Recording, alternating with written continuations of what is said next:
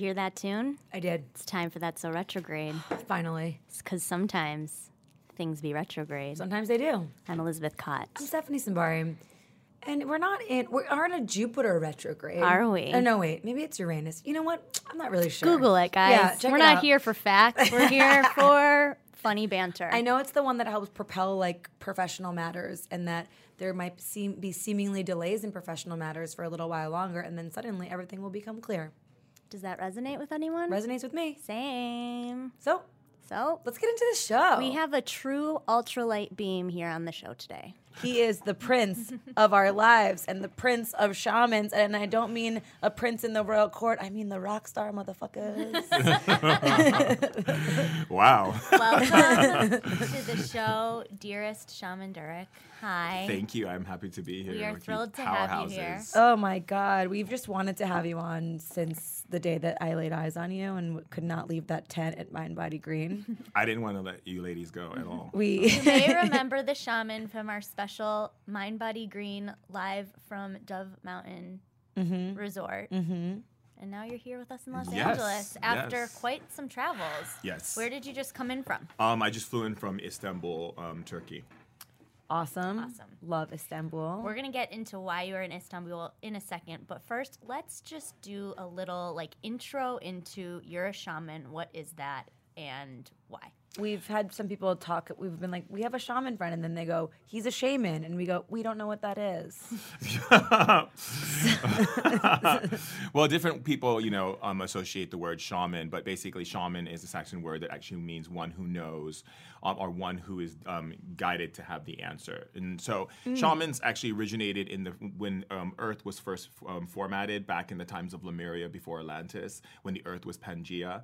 There was always that one person who was guided by the ancestors and spirits to be different from those who were actually following a certain blueprint in order for adaptation and for survival. And so that one person was either given a gift or something happened to them that made them have a gift. Like say either they fell off a cliff or they were blind or they were attacked by an animal or they had some kind of sickness that they couldn't get rid of. And through that process, um, the spirits um, helped them to piece themselves back together and then be able to be that person who was bringing forth the knowledge from the spirit world into the physical in a way that actually helped the the tribe or the people or the community to adapt. And so um, it was necessary if you look back in ancient, if you go back into all of the ancient tribes, the 12 tribes, if you look back in all of the cultural understandings of the cultures that we have today, they all had shamans. The thing is, shamans were, as times went on and shamans began to share their information with um, the general populace, of, about plants and about you know uh, the spirits and about adaptation, understanding how to to survive and um, and cultivate while being on the earth. People started to um, you know to to learn from them, and then that began to turn into what we call alchemy, and then that turned into like bleeding methods that were used in the dark periods, and then it turned into what you call medicine today. And if you actually look at the medicine sign of a hospital, you actually see the two snakes right intertwining with the angel wings, and the snake is actually the the symbolism and shamanism that represents health and transformation. So it's funny how you can actually see little symbols throughout life. So I am a third generation shaman. Um, my um, grandmother's father's um, uh, mother, father I've all been shamans. And so in my generation, I'm the third generation. My family comes from um, Africa, and also the, my mother's side is um, Norwegian and uh, Scandinavian. So I have both sides. I have my ancestors from Valhalla, and I have my ancestors in the African tribe. And when I was about five years old, my um, my mom made it very clear to me um, that it was very talked before my grandmother died that the, someone was going to take the next generation of shamanism to a different level that was going to make it more mainstream and, and share all of the secrets of shamanism with people. And there was going to be a kid, and she always knew it was me. And then I started having visions of my grandmother, my ancestors coming to me as a little boy. And then, then my family was like, "You're the one." And so I knew I was five years old. But when you're five years old, you see, you you, you think that you know this is your world you're playing and you're having these spirits talking to you and you're like to your parents they're like your imaginary friends but to me they were my counsel you know and um, it didn't become really apparent to me until i got to about 11 years old when i realized that i wasn't the, the same as every kid was in school. I thought everyone could talk to these beings. I thought everyone could hear the trees talk to them. I thought everybody could touch someone and, and hear what their body's pain was saying or you know all these things. And then i realized that um, it wasn't, that I was actually different. And I started to ex- express a lot of myself in school, and people started seeing me as scary. And religious people would say that I'm like a devil's child. And, you know, it was very um, difficult. I became very ostracized very quickly. So I spent a lot of my childhood alone. And, um, you know, I, I adapted to that loneliness. I, I took my time for study. I took my time to get into studying religion. Um, I started getting really into Christianity and Catholicism, and then I started getting into Buddhism, Tibetanism, and I started really understanding um, other people's way of thinking because I wanted to understand where the judgment was. Mm. Where what was this judgment and this fear of our Creator? And so shaman basically is we are the person who will go to the unknown, to the places, we'll go like to the dark places that people won't go into because they don't they, they fear they have no control of what could happen to them. Where in shamans we don't believe that we know that we're connected to source, which is God, and that we don't need to live in that perpetual fear of something bad's going to happen because we're always safe you know? And, and i think the, the, the misalignment of humanity is the idea that they um, don't really believe that they're safe. And so they see the representations played out in the world and they begin to believe that. So they can say oh yeah i believe in god i believe in these things but then they have worry fear and whatever and that just tells me like you're not really say, you're not really saying what you're really saying you may have the idea but you haven't embodied it fully because you're still afraid of the unknown so So I remember from the talk that you gave at Mind Body Green, you you knew about these things when you were young, but then something happened as you were older that made you really be like, okay, this is my mission. I just want to. I feel like that's an amazing story, and I just I want to hear it before we talk about. smiles in the studio. I love it. um, yeah, so you know, um, in the path of being a shaman, you have to go through certain types of uh, tests, and the test isn't like we don't call it test in the spirit world. What we basically call it is devotion. It's a it's an understanding of are you willing to give up your earthly things in order to serve the people, right? And so. Um, a lot of those experiences are held by the spirits who will create certain circumstances to happen to you. So mine's because I'm a spirit shaman, and I want to kind of clarify that with people because a lot of people think as soon as they hear shamanism, they mention ayahuasca to me as if I'm carrying it in my back pocket or like it's just it's in my bag and it's like you know I'm handing it out to the world. But Do you have um, any? No. Oh, But the thing is, is that I mean, I can I have the spirit of ayahuasca I can pull in. I'm a spirit shaman. Um, but the thing is, different shamans from different cultures operate from different forms of medicine and different types of um, you know environments uh, where they actually actualize themselves in their studies and take from those plants and those things in their in, in their region. So you know, for instance, if it's Native American, they're working with whatever they have in their region. If it's African, they're working with like you know um, things that within their region and so forth and so on. So the plants, the trees, and the flowers and so forth. But I'm a spirit shaman. So spirit shamans were one of the oldest forms of shamans because they basically don't communicate with the physical they communicate with what's inside the physical what actually emanates the physical and that is the spirit and so being a spirit shaman, our tests are a little bit more complicated than someone who would just be like a root shaman or a fire shaman or a water shaman from Bali, where they're taking the flowers of the water and dumping it on your head over and over and over until the water spirits start actually cleansing you and teaching you. So, spirit shamans, we have to learn how to remove our judgment of humanity as much as um, understanding that we can't create an idea or a perception that something is right and wrong because right and wrong is subjective to each culture. So what may be wrong to someone, in, um, something might be right to someone in Papua New Guinea is completely disgusting to someone here in America, right? And so we can't really say this is right and wrong. What we do is we look at is it referenced through love? Right? Hmm. So everything that's referenced through love, actually, then that's how we operate from. So our training is always about how do we go into the darkest, darkest parts of human psyche, emotions, issues, and bring forth the understanding of how do we bring that back through the lens of love. So the the journey of a spirit shaman is that we actually have to physically die. And every person who chooses to be on the spiritual shaman path or to be um, on that journey goes through a death ceremony. And a lot of, you know, when I was a kid, I was thinking, I was hearing from other shamans, they're like, oh, yeah, you're, you're, you've been chosen as a spirit shaman in this life. When someone tells you that, I'm like, I just really want to ride my skateboard and drink Slurpees, but okay, that's fine. All right. so you, so you, you, this was planted in your head that this was inevitably something that you would experience? I had it in my head from other people, and also had it from the spirits who were talking to me at night. They're like, "You're going to be a person who goes out in the world and really teaches people the true understanding of of love and connection to really honoring life." Um, so, and I also knew that I was going to die as well. But I always had this idea when they said it to me, like, "Oh, I'm just going to have some kind of spiritual death." And even I met this one woman, and she's like, "Oh, you're just going to have a spiritual death." And then I met the shaman in Lakota, and they're like, "No, you're going to have a physical death." You know, and so it was like, "Oh, am I going to have this like mental death, or am I going to have a real physical death?" And then I went to one of my um, other lifetimes when I was the Oracle of Delphi. I went to Delphi to find my sisters where I used to be. How, they, how, how, how, how, how, how, Hold how, up, time park the car. Uh, yeah, we gotta pull over, second. get off the highway, pee break. how does one travel to Delphi? you get in an airplane, you buy a ticket to Greece, and you get a car and you drive up to the mountain of Okay, Delphi. okay, All right. literal, literal, Literal. literal. Okay. Yeah, yeah. Okay. And I went there and I had to go back to the places where I was. So I went to Egypt because one of my life I was a pharaoh in Egypt. I see And, that. Yeah. So hard. Even the people in Egypt, they were like following me down the street, touching me. They're like, "Yo, you're one of the ancients." I'm like, "Yes, I know, and look what you did to the land." Oh my gosh, like, I was so angry. "Nice All this anger guys." came up inside of me, and my and my friends were like, "Oh my god, why are you so angry?" I'm like, "Look what they did to that. Look what they did to that." I was like having like, a "It used to be better." Yeah, Yeah. I had a moment. But um, yeah, I went back to all these places um, to to reconnect with myself. And when I got to Delphi, my sisters came and they were like, "You're gonna die, and you're gonna die a horrible death, and it's gonna be very painful. But you will go to the you go to spirit world, and you'll make your decision there. And if you want to come back, it's your choice. But you're gonna have to give up something."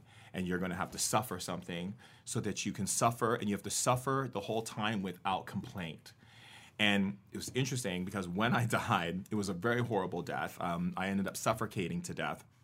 I, lo- my, I lost my kidney. I was at a 10.6 potassium, which is like like you, you- people who go to prison and get the lethal injections, or they usually die around a 7.2. I was at 10.6, so my whole entire organs were shutting down one by one. How did One this sec- happen? So let's back up a little bit. So were you sick? So um, what happened was I had high blood pressure, and it came out and it blew the vessels in my kidneys. And how old were you? I was on this plane, You or know, this no, no, time no, around? in this time.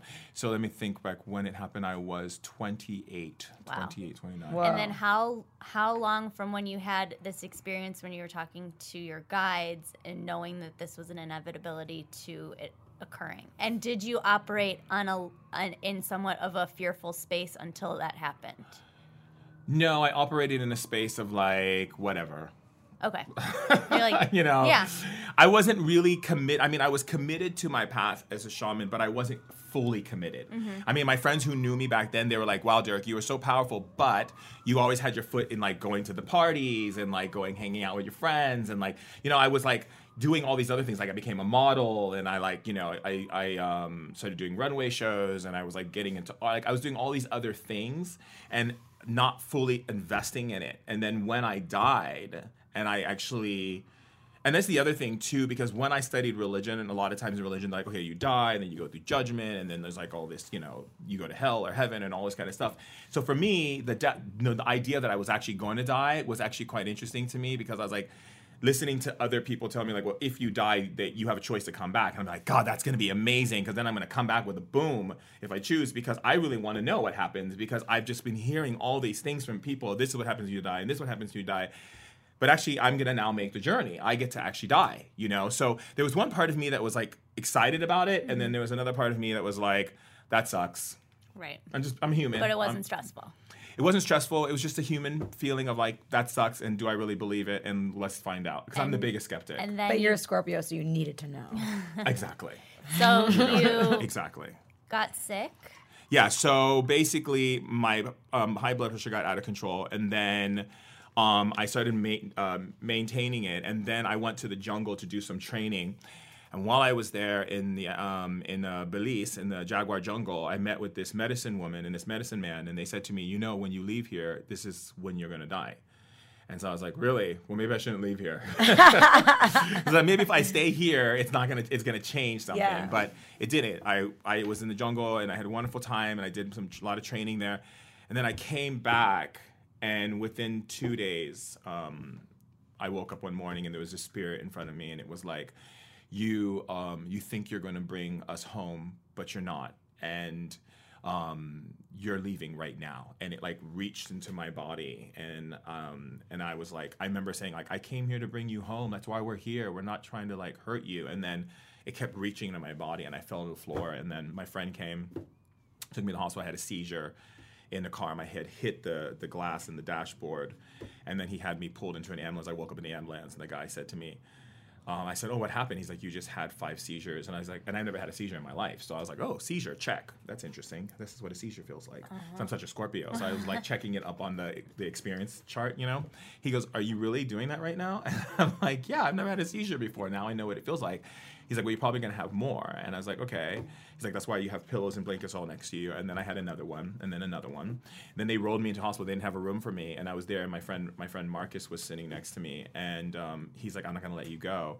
And I was like, Marcus, I'm gonna die, and you need to be okay with that. And he goes, No, you're not. And I go, No, I am. And you have a choice. You can leave me, um, but I don't really want to die alone because I, I just don't. I'm scared. You know, like I'm scared. I know this is the moment, and I'm scared. And then all of a sudden, this woman walked into the room, like luminescently glowing.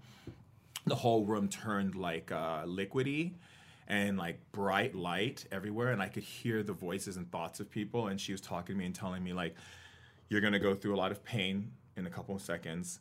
And you're um you can't don't fight. Let go. The more you hold on to the body the more suffering you're going to go through. You're going to feel your suffering so i'm such a scorpio i'm a fighter you know and i was really um, listening to her, and then she dis- she like I don't know if she disappeared, but she kind of evaporated, and the room turned back to normal. And he was like, "Where were you?" We're like staring off, and I was like, "It's starting." And he's like, "No, it's not. I'm gonna go get a doctor." I'm like, "No, no, no, don't leave me, don't leave me. It's starting."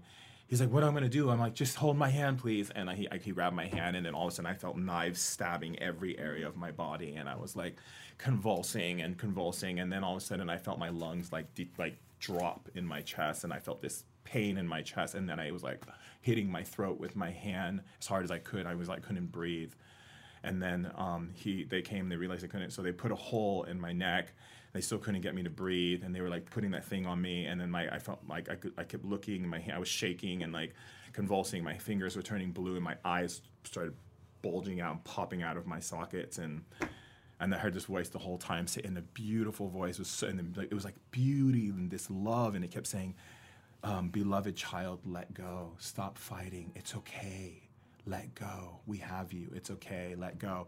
And I, I remember it was funny because the doctor said that it was so intense that they were trying to hold my body down because it was flying off the thing, and they were trying to put push my eyes back in because my eyes were pop- popping out, and I was like in so much pain. And then I just gave up. I stopped fighting. I mean, I feel like crying right now. It was really intense.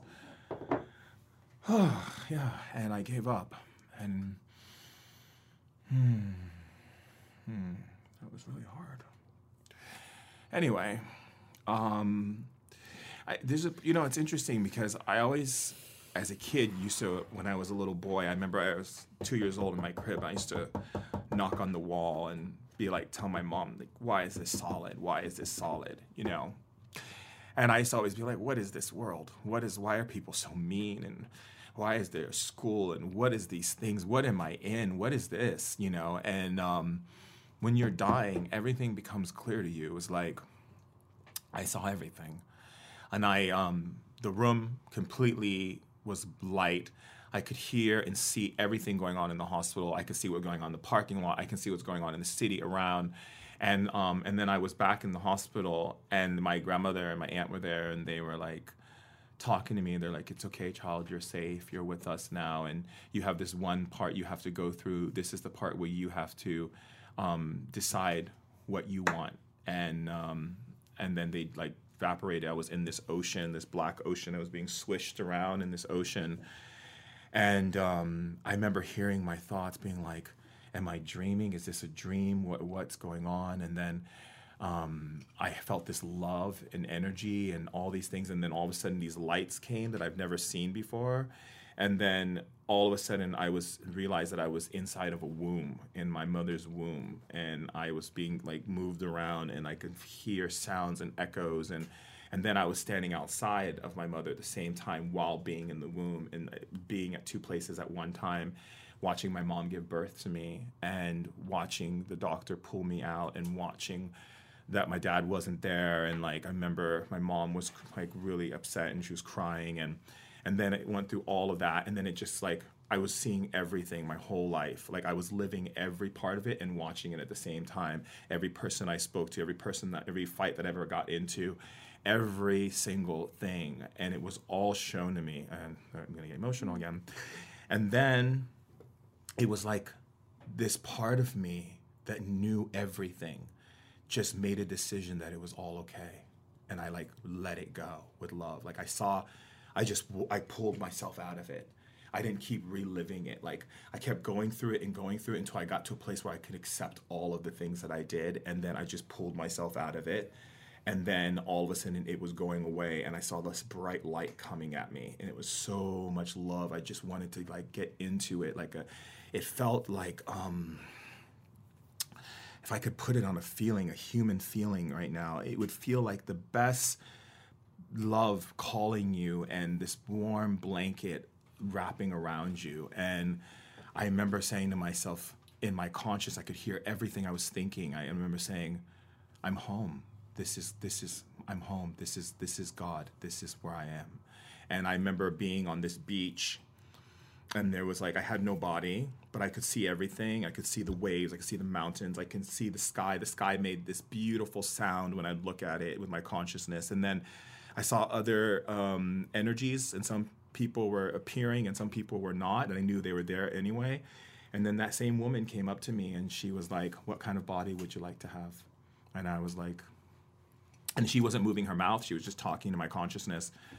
And I said, I can, What kind of body can I be? She goes, You can be anything you want to be. You can be younger, you can be older, you can be a child, you can be a butterfly, you can be a sound wave, you can be a color. Anything you think of, you can be here.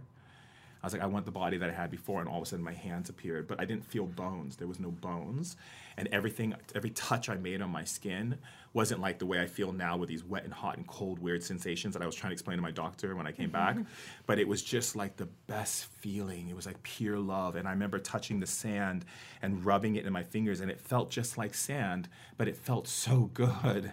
And I remember just taking the sand and like playing with it, and then um, she's like, "You have questions," and I said, um, "Yes, I have many questions." And she's like, "We know your questions, and you know the answers, and here they are." And all of a sudden, everything it was like, "Why is there war? Why is there pain? Why is there disease? Why is there suffering? Why do people die? Why are people getting hurt? Why are people mean to each other?" Like every single question, and the same answer came for every single question, and it said malfunction in thinking.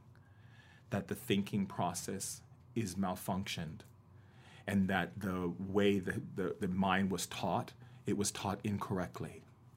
And that because of it, it's created a malfunction through all systems of human beings, and through all the systems have just been malfunctioned, and no one has put the right technology back, the technology of its true thinking process. And it all made sense to me. I just was like, yeah, I, I get it. And the, the, she said, Would you like to see some friends of yours or family members? Anyone or do you want to take some time? You can go anywhere. She goes, Do you want to fly there? Do you want to just go there? Here's how you do it. She was explaining everything to me. So first I wanted to fly. So I was flying over this mountain with her and we were I was like, you know, looking at the ocean and she's like, You can go down and touch it. And I went down and I like put my fingers in the water and I go, It feels like water, but better. And she's like, Everything you have on earth is here too. Um, and she's like, if you want to rest, you can rest. If you want to eat, you can eat. She was telling me everything, and I was just like, it was like a playground, the most amazing playground. And I took a lot of time for myself talking to her, and then she said, if you want to go see the community area and where everyone is, and I went, and there was like this beautiful park with this lake, and there was this little girl. I was talking to her. She was telling me how she was a how she was um, uh, a woman who died in this war and that she never got a chance to be a kid. And so when she got there, she chose to be a kid and that she might change her shape later when she's done being a kid. And like, you know, there's no time there. And it was amazing. And then I, I went to see my grandmother and I got to talk to her, and I got to see my aunt. I saw my friend who was in a car accident, um, who had his head um, decapitated when he was living. He got in his car accident. I got to see him, and I went into his own world, and I was like, "What is this?" And he's like, "This is my heaven." He's like, this is the place that I've created that brings me the most joy. And it was like water. It was like I was walking through the water. I mean, it was beautiful. I went to this place where I got to turn into a sound wave and I got to. Uh, uh, like other beings were turning into sound waves and we were bouncing off of each other and hitting each other and like all these bursts of love. It, it was, I, I mean, all the things that I did, I felt like I was there for the longest time. And then I was on this um, one area with these stones, and there's this ocean, and this woman came up to me, and she's like, "You can stay here, you know, like you don't have to go back." And I was like, "I know. You're telling me that everyone chooses to come to leave." She said, "I said." She goes, God doesn't interfere with humans' um, choices. God just loves them, and the power that everything is is already in them. She's like, everyone chooses to be here when they want to be here, but they don't want to admit that they want to be here. So they create illnesses. And she was telling me all this stuff. And she's like, it's your choice if you want to stay. There's no wrong or anything like that. And I said, I, there's so many people on earth who don't know. They've been so misled and so caught up the darkness. And, um, and I learned about the darkness too, which was amazing. I said, I have to go help the darkness. I have to go back and help the people. And I know this is here. I can always come back. I'm okay. I get it now. Like I know what it. I get it. I understand it.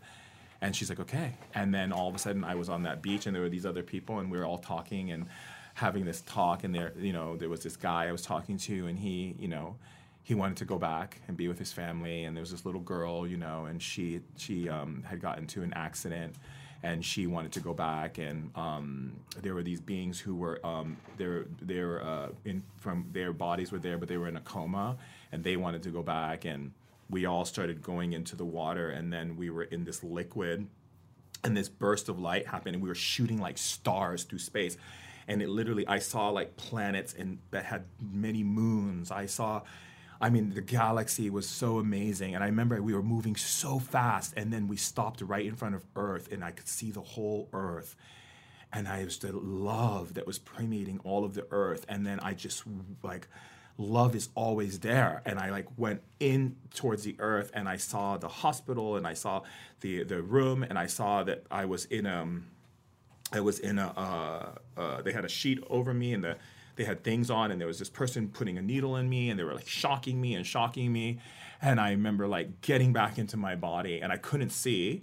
And I heard this voice say to me, um, okay, we're to hook you back in. And I heard like these weird like like nova sounds like and then it went and literally I saw pixelations like like like coming at me like light stars and then my eyes open and I felt this rush of pain and I felt pain in my body and I went, and they're like, we got him, you know. And I heard the doctor, and he's like, Mr. Verrett, Mr. Verrett, you're paralyzed, you have brain damage. He's like, everything's gonna be fine. Everything. I was like, uh, uh, uh, and I, I, I, like, I, they had like a tube, and I was like trying to pull this tube out of my mouth, but I couldn't. My hands couldn't. I couldn't move my hands, and I felt like everything was wrong with my body. And then, um, the doctor was trying to, you know, to to uh, help me, and my arms were failing, and I, I think I hit him in the face or something, and then I woke up in the hospital months later with these um, straps. They strapped me in my bed. That's why I have these marks right here on my wrist. They put straps on me because they said that um, I kept coming out, and then I would die again, and they would resuscitate me, and then I would like like my body was going crazy. I couldn't understand what was happening and I woke up. I had tubes, and I had these big barrels next to me, and like people were in my room, and like it was really intense. Um, and then what was really intense is them telling me I was never going to walk again, and that my brain was going to. My brain was. I was dead for so long that my brain had brain damage. That's why I couldn't feel. I couldn't move my thing. I couldn't pick anything. I couldn't. I couldn't move my fingers. Like everything was, you know, wasn't working. But my eyes, I could, you know, see everything and hear everything, and it. I remember having tears, constantly tears and tears, because I couldn't get my message across. I couldn't say, "I'm in pain." I, I couldn't. I couldn't. Um, I couldn't pick up a glass. I couldn't move my body, and I was just watching all these people and doing things to me, and you know, it was the worst. I even had a friend came and he was saying he was talking to me. My friend from San Diego. He's like, "I'm gonna unplug you. You're in so much pain." He goes, "Oh my God, Shaman Durek, I'm gonna unplug you. I'm gonna unplug you." And then his wife's like, "We'll go to jail. We can't do it." Like I was watching everybody coming in and out of the room, just like you know, with their conversations. And um, and then this voice started talking to me.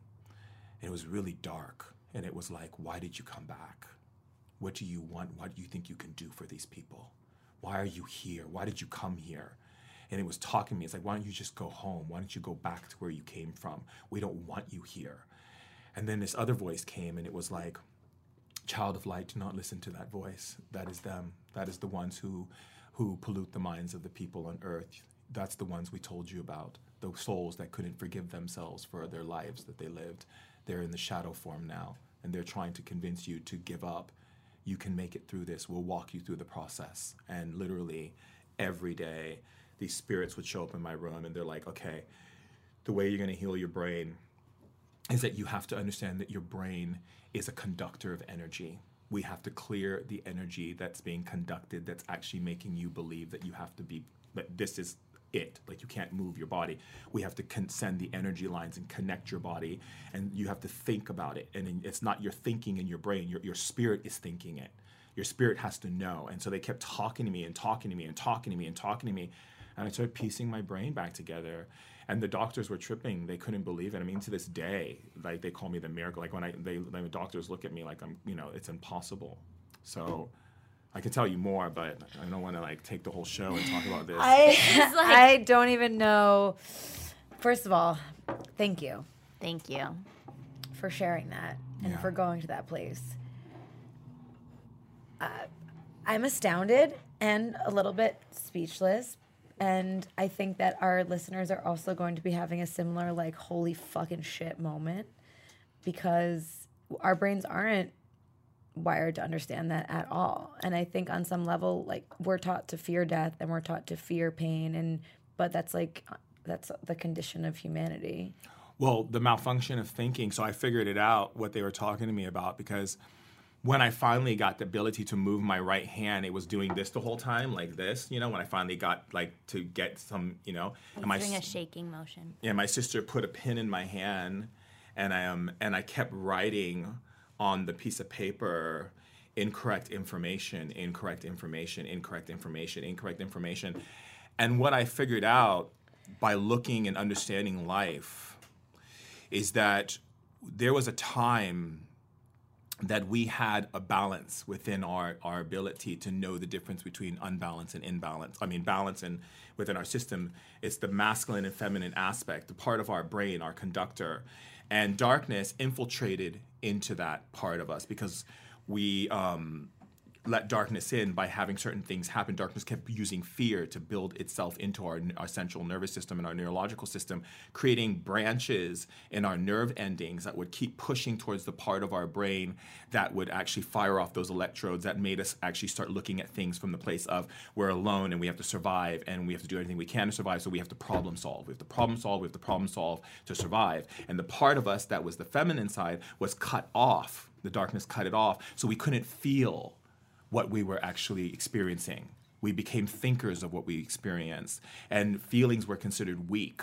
And, um, and so we began to cut more of that off. And what that did is it made it that we when we would create something we didn't realize if we were identifying with that what we were creating as a purpose for all we were doing it for ourselves our individual self to survive. And so we would kill people. We didn't realize oh my god we're taking life. We didn't see it that way. We saw it as whatever i need to do to survive this is it. So we built our school system to enhance that form of thinking we didn't create a school system that enhanced the other side mm. of, of feeling and knowing yourself and, and, and knowing that you're loved and knowing that there's only one of you that exists in all the universe and that no one could be you. So you don't ever have to compare yourself or meet some standard that is not connected to you. Mm-hmm. And that the, the educational system wasn't built on you, it was built on preparing you for survival and how to be able to adapt to the structure of the industrial structure, the, um, the, uh, the industry of work right? So it's not based on, oh, come to school and let me teach you about you and your sensitivities and how you interact and what would be the best thing for you actually to do on planet Earth that would actually excel you faster than any other person because of who you, what your genotype is. It was based on, do you fit these criteria? And if you don't, you don't get love and you don't get rewarded. So we are a society that builds our, our way of living on the idea that we have to be we have to do something to be loved. We have to do mm-hmm. something to be liked. And if not, there's punishment and no love. And we have to do something to accumulate something so we can show people, look at look what we created. We have value. Look at my worth. Look at my worth.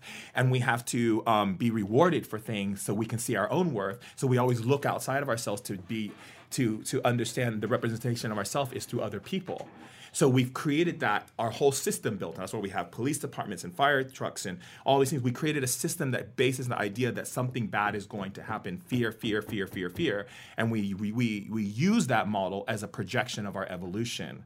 And as Einstein said in the in the sphere uh, in the sphere of relativity, which is everything is moving in a circular motion. So therefore, if we have fear as our our, our, our objective of movement, then we're going to stay in a perpetual hamster wheel and continue to go through this process. So talk to us about the work that you're doing uh, in your travels around the world to reverse or um, repair, I guess. Re-educate. Yeah, re-educate, um, kind of this line of thinking and and how our listeners can, if they aren't working with you directly, can do this for themselves.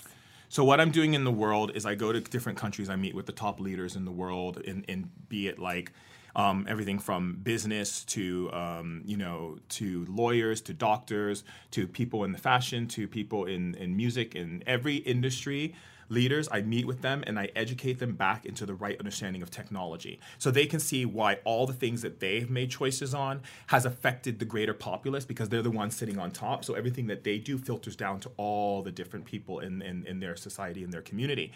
And, um, and educating them gives them the ability to realize they can actually start creating restructuring.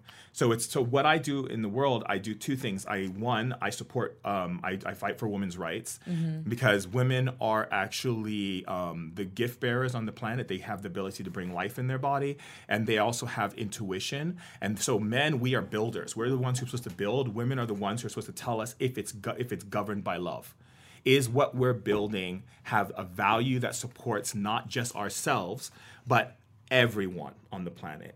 You know, and darkness's whole plan is to keep us separate by lines and definitions so we don't see all the missing um, information. Because if cultures were to come together and share information, that's why, you know, technology has become so interesting because we would be able to really actually retrofit how we have the, the lies that we've been that we've been digesting and the poisons that we've been digesting and sharing like we do like right now we're doing right now on this radio show how we can um, educate people because now you have people listening from all over and they can be getting information where before that wasn't available right so it was only available to the rich and to the influential people because the other people wouldn't be able to get that unless the rich and the influential people were willing to share it right and right. so right now it's about restructuring because right now um, I'm working at a very all-time high right now. People always say I'm a workaholic, and even my assistant who's sitting here, Sam, knows I'm a workaholic, and he's always like, "Take a vacation, take a vacation."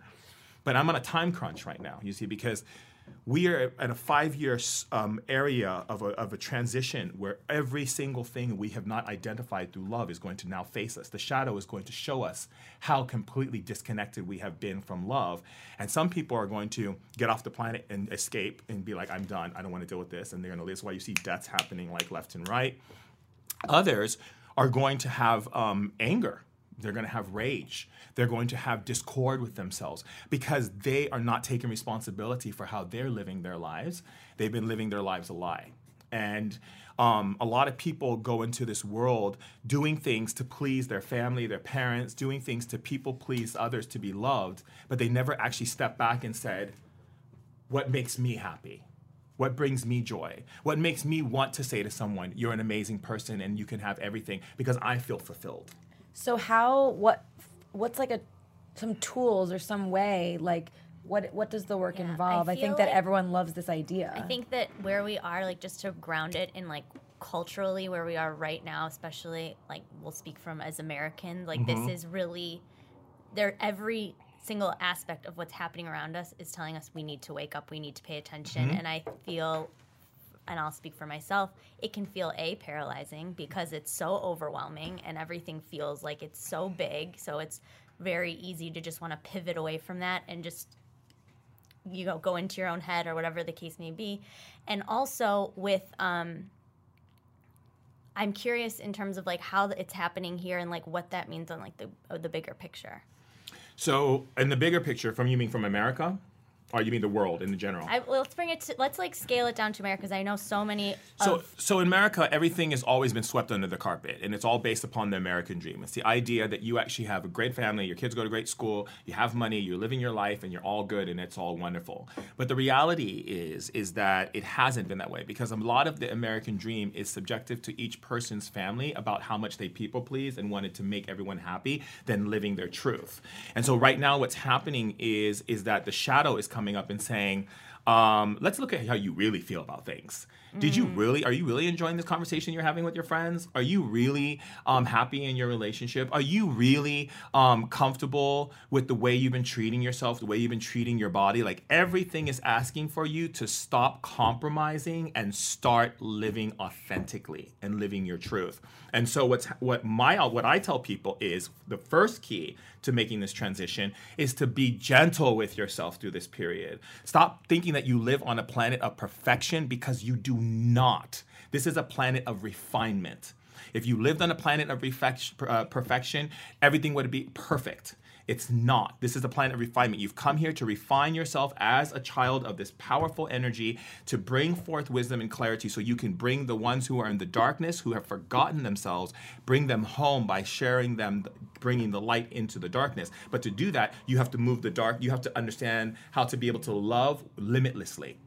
And the way you love limitlessly is you stop lying, you stop compromising, you stop making excuses, you stop, you take responsibility. It's like the trash has been, uh, like a perfect example that I always tell people is the trash is overloaded and it smells horrible. And you've been walking by it every single day and trying to act like it doesn't smell, but it does. And now the universe, um, the spirits, however you want to interpret it, God, Jesus, Allah, whoever it is that you feel you need to hold as a, as a, representation to understand the greater uh, dynamic of the, the source, is saying, clean up the trash that you made. God didn't do this to you.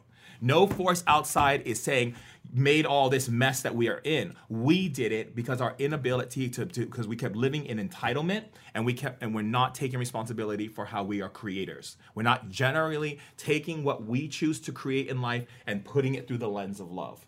And so right now, I ask everyone who's listening to look at your life and ask yourself, are you compromising? Are you telling yourself you can't have things because maybe someone told you you couldn't, or you've been talking to yourself in a certain way? Are you gentle with yourself in your process of evolution, or do you beat up on yourself in your evolutionary process?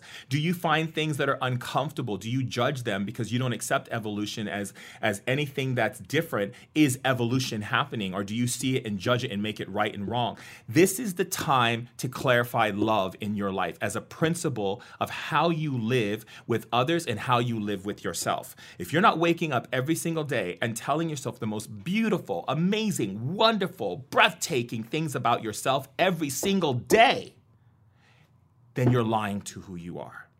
And if you walk into a restaurant and you eat food that someone tells you to eat because you want to make them happy and people please, you are not loving yourself. And if you tell yourself you can't have something because you make up all these excuses why, you're not loving yourself. And if you're sitting in a relationship and you feel like you have to change and cut yourself apart to make that other people, uh, that other person love you so you can be safe, then you're not loving yourself because you have to accept who you are fully so that you can understand the foundations of love. And this is really the key that we're talking about here.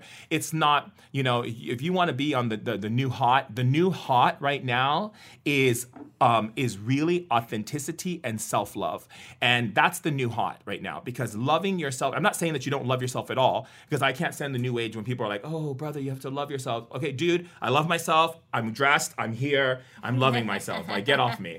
You know, like let's let's change the wordage, right? It's we want to amplify love. We want to enhance the way we love. We want to enhance the way we hug someone. We want to enhance our compliments. We want to enhance the way we connect with our family. We want to enhance our friendships. We don't we want to refine, refine, refine, refine, refine. And you do that, you will see yourself make it through this blackout period that we shamans talk about and you are going to be an instrumental aspect of world change on so many levels just by you doing that in your life. It's going to translate to every single person around you and it's going to become effective.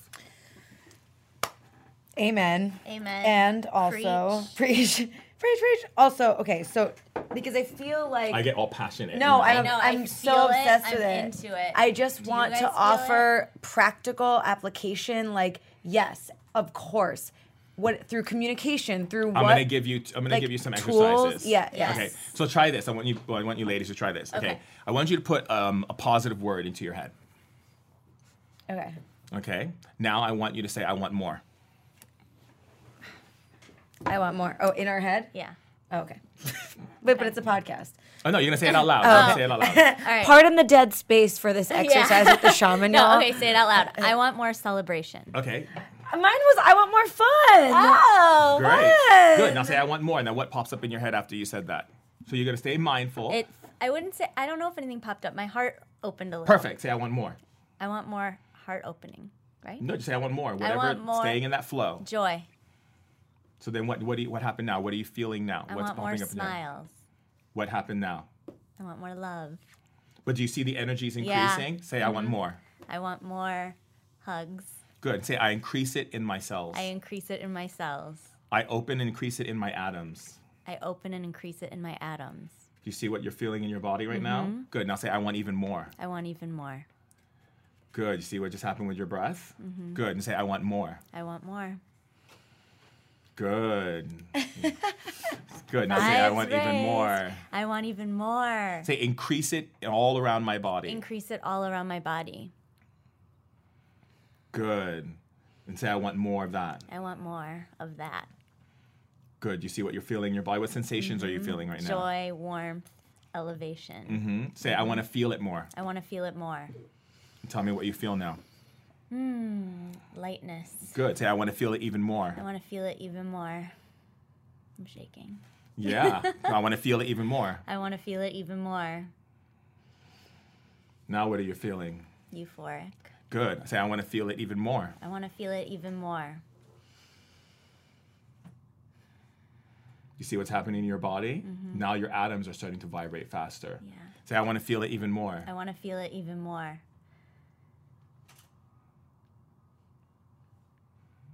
See what's happening now? Good. Say I want to feel it more and make it stronger. I want to feel it more and make it stronger.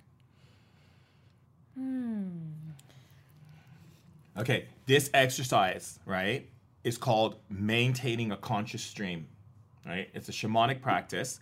And what it is, is that what people don't realize is that your brain is a conductor, much like a symphony. When the person, when you go to symphonies, that person is conducting, you have energy transmissions coming from the dark realm, you have energy transmissions coming from other other beings, you have energy transmissions coming from your ancestors, family members who passed on the other side are sending you messages all the time. They're watching everything you're doing. But the thing is, human beings are so distracted by these billboards and this thing, and oh, let me check out what's this thing and this thing and that thing, that they don't take the time to pick the transmission they want and expand it and expand it and expand it like you just did, right? And now watch. Say, um, now that you have your energy in that way, be like, um, I'm now that I'm open at this transmission. Now that I'm open at this transmission, Is there any being of the light that wants to say something to me? is there any being of the light that wants to say something to me? Now, tell me what popped up in your thoughts. I have like love full right here.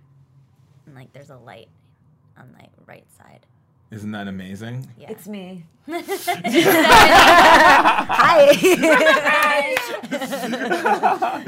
so the thing is, this is what people do all the time. They don't even realize they're doing it. Uh, The, the transmission will come in from the darkness. It'll bring a negative thought in their head. And because people haven't been taught since they're kids that anything that comes in your head that is negative, downgrading, whatever is not you. You come from pure love. It is a transmission, and you go, you can say you can e- you can even just make it really hip and cool. So that's what I like what I did today when this voice was trying to get in. I was like, uh, wrong number. Nice try. That's my You number. turned into like a middle school kid in the 90s. yeah, like, that's what I psych. did. Yeah, I was like, that's exactly what I did. I Say was it to all, hands. I'm all, uh, sorry, wrong number. No time for you prank calls. Yeah. you know and then all of a sudden they're like they left because they realized that i am a being who's not going to accept those negative transmissions and that's how i got myself to walk out of a wheelchair because one voice was like you're to be in this wheelchair. The doctor says you're never to walk again. I was like thank you but no thanks but that's that's nice darkness but i'm sorry but i'm a child of the light. And then the light was like Durek, you're to heal you're healing these legs right now. Your cells are shifting. Your neurological system is, is reprogramming your body. Everything is good. Keep going. You know and i stayed on that stream like you just did. I stayed on you see how your body started vibrating? Yeah. i stayed on that stream until my legs turned back on. And my physical therapist was like you're getting feeling in your legs how did you do mm. that and and then I was like, I need energy generators. So I went to Kabbalah and I started like scanning, you know, the book 22 and I got more energy. I was looking at all the energy resources I can pull to increase that power up and up and up until I regenerated what was necessary for my body. The thing is, is that you do it all the time. When a negative thought comes in your head, you focus on it. The moment you focus on it, you're basically opening the door to, to darkness and saying, Come on in, guys, come on in, everyone. Mm-hmm. You know, and then the darkness gets in there, and then all of a sudden you you they realize that you don't know how to discern. So because you don't discern, I can make you a puppet. Mm-hmm. So all of a sudden now, every time you're doing things, the darkness is like, well, they don't really like you, or you know, you're not as smart as you think you are. Oh, you remember what happened when you were a kid? You couldn't couldn't save your mom. Okay, well, you have no control. You need control. Let us help you. And then all of a sudden you become a controlling person. That's the darkness. This light doesn't need control. There is no control because we know we're always in the in where we need to be. Do you understand? Absolutely. So that's one of the techniques. And when people do ayahuasca and they see all those colors and those things and those streams, that's what those are. They're conscious streams. But because they don't cultivate shamanism in their life, they don't know how to access those conscious streams. And that's what I just taught you right now, how to access just by one word. beautiful. One word. One word, and you were able to travel all the way to the source. Mm-hmm. And if you stayed there for like, let's say 15 minutes, you set a clock for 20 minutes, your whole body would be vibrating and your whole room would disappear and you would be in another realm. Shaman Durek, we love you. Can never you just leave. stay with us forever? this hopefully we'll we'll have you back, obviously. Yes, of course. When you when you're Back on tour. back from, back from from saving the world. I'm um, not saving the world. They're saving themselves. I'm just bringing them the education. right. Yeah. And we're so grateful. No to guru have you. consciousness here. That's good. It's important. Tell, uh, tell our listeners where they can find you, because Shaman's Instagram and whatnot. So you can um, you can find me at shamandurek.com.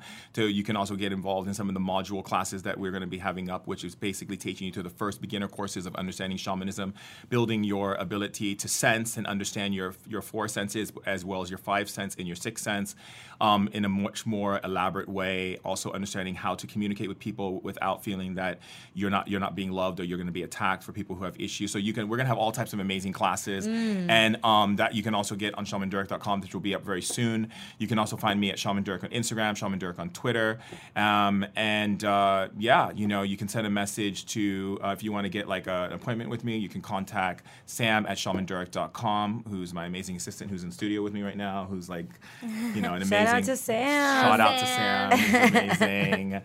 um, and you can check me out in a lot of different things that I've been doing. I just did a, a, an amazing uh, show with uh, Mike Dooley, who is, um, wrote the Letters from God.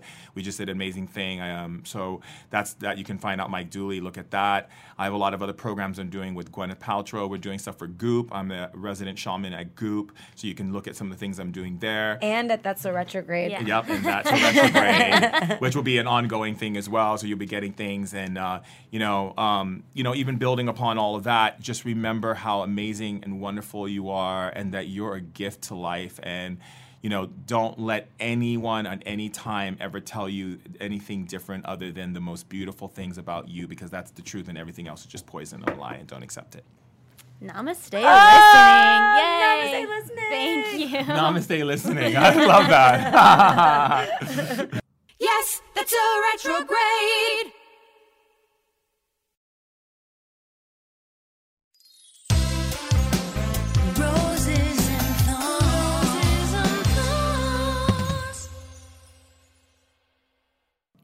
God damn, do I love that jingle? Never gonna get old.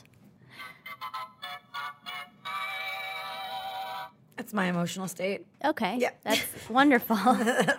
really powerful moment. It's like the little things in life, you know. Yeah. I feel just before we kick off this roses and thorns, I want to say like if you find something that makes you happy, like a sound machine with dumb sound effects, you really need to lean into that Definitely. because joy is not around every corner. If there's anything we've learned on this well-being journey that we call that so retrograde, latch on and never let go to anything that makes you smile. Especially people. Right. That's why we're codependent. Guys love it when you latch on and don't let go. It's their favorite thing. Favorite thing.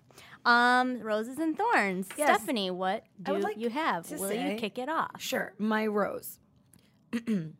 Should I t- tell the brand name? Fuck, it's so deep in this purse. Sure. Hold on one second. Do you guys hear that? My, this is not my rose, by the way. Okay. Where the fuck is it? Really prepared for this. Oh, okay. My rose. Elizabeth and I had the distinct pleasure of uh, being sent some marijuana. What? Had the distinct pleasure of being sent some marijuana items Yes, because did you guys? for trial. I don't know if you guys heard, but we dabble. Yeah. And um you know, we live in this vape culture and I I normally feel like it's kind of cheesy and like not that cool and when I see people vaping I'm like, Yeah. but I will say that this brand called Humboldt has these pens that are like one dose of THC It vibrates. yeah, you- so you when pull you have it, the dose. and it vibrates when it's when you're dosed and it's so incredible. They have them in different themes of like different Like, what do you want to invoke? yeah, different qualities. And the one that I'm currently involved with is arouse. Now, I haven't used it for arousal purposes, but I guess I'm just walking around my life aroused because every time I hit it, I get into like a really happy headspace. Yeah, they're really good. I I'm a big right fan. now. They come with a little. Steph is vaping. Hashtag girls who vape. Um, So good. they come in a little carrying case, which I really appreciate. Okay. That's the sound effects machine, guys, from Stephanie's mouth. Um, they come in a nice little carrying case, which I highly appreciate. Oh, they do? Yeah, it came in a little plastic case. Oh, I just carry mine around rogue. Right. Yeah. Okay. Well, just saying they they thought to provide that, which I appreciate. Do you know where we can order these? Um, I don't know. They have them at the marijuana stores here in California. You guys can. We'll put a link on our website to the brand. The brand is HMBLDT. and they have a very kind of like wellness ethos within their whole their whole branding, and really kind of.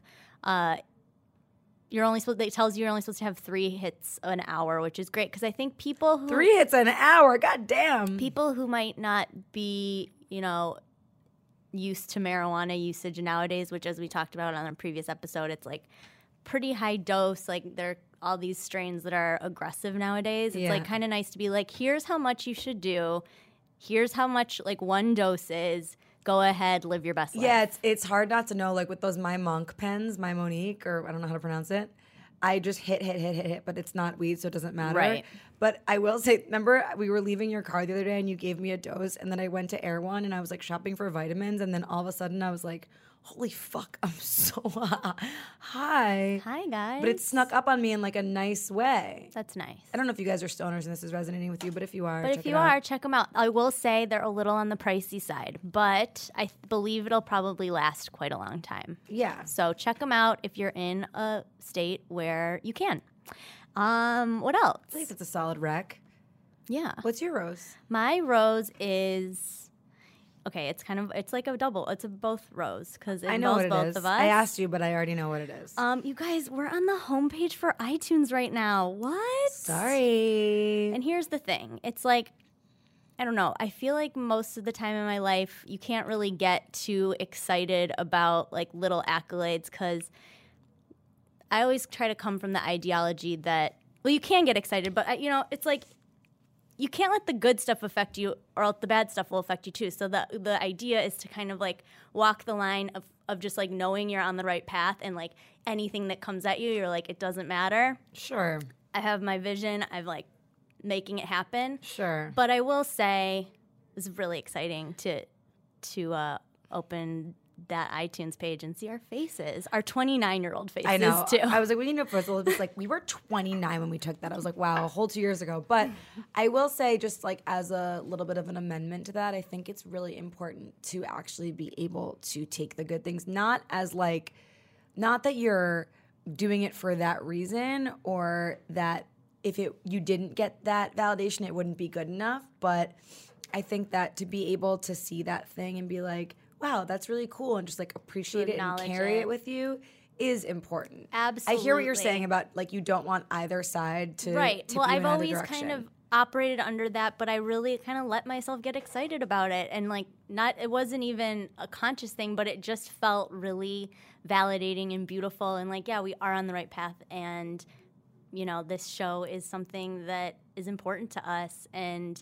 the more people that listen to it, the more people get exposed to the things we're talking about and that truly make a difference in people's lives. Totally. So it's like, the more the merrier. totally.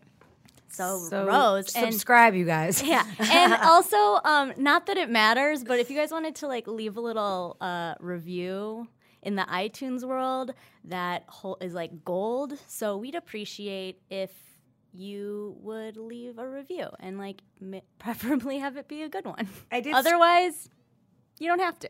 yeah, I mean, we don't need any bad reviews. We already do that to ourselves. um, and then, do I have a thorn? Uh, my eye's infected again, guys. Please help me. I've been treating with chamomile tea bags, which might be helping. I don't know.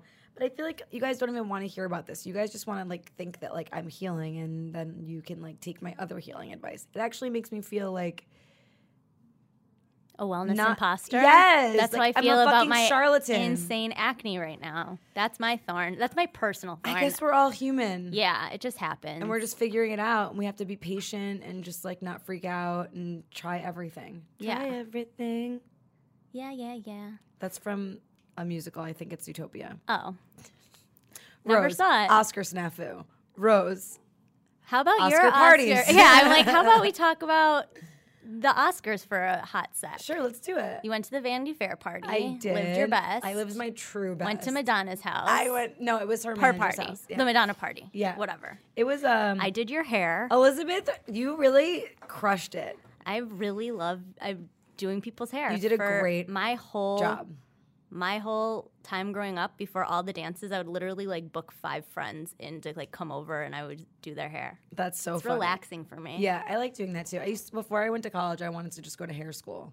And my mom was like, "We're Jewish," and I was like, "I don't know what that means, but I'm assuming it means I have to get a bachelor's." yeah my parents were like you can go to college first Yeah, but i, I- but whatever that's so dumb Yeah. thank you my michigan state university Also, wouldn't you rather me have like a trade, something that I could actually do, where it's like I came out of college with a bachelor's degree in theater, like better off just becoming a hairstylist and having like a real job. yeah I've never. so hats one. off to the actual hairstylist Yeah, as opposed to my and we went to I went to the hair and makeup awards that Pamela Price, our friend, hollywood beauty awards Yeah, that was really cool. Like those people really are like the unsung heroes where you're like these people don't just like show up looking good and no one really talks about that ever. unsung heroes They are. truly Imagine if like people in Hollywood had to do their own hair and makeup. oh yeah well that's the Nobody would think they were pretty. as a stylist, like, you know, it's like you have wardrobe, you have hair and makeup. And if one of those things are off, the other two are totally discredited. Yeah, it's so so it's like it's really important. I mean, I've had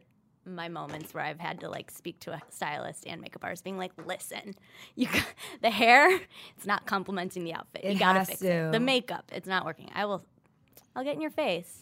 I've Yeah. got a vision, you know? I trust it. I'm into it. Thanks, man. I told Pee Wee Herman that the work he does is important. And that was pretty much and that was the evening. that was the truth. And I'm also still so tired because I didn't get home till six o'clock in the morning. God bless. And that was two days ago. This is 31.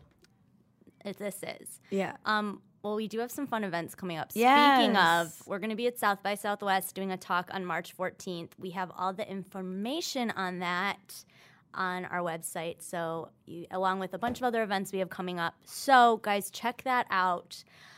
Thank you so much to Shaman Durek for just like being the best and giving the best hugs. That's an important thing. If you guys can take away anything from this episode, is be huggy. It's important.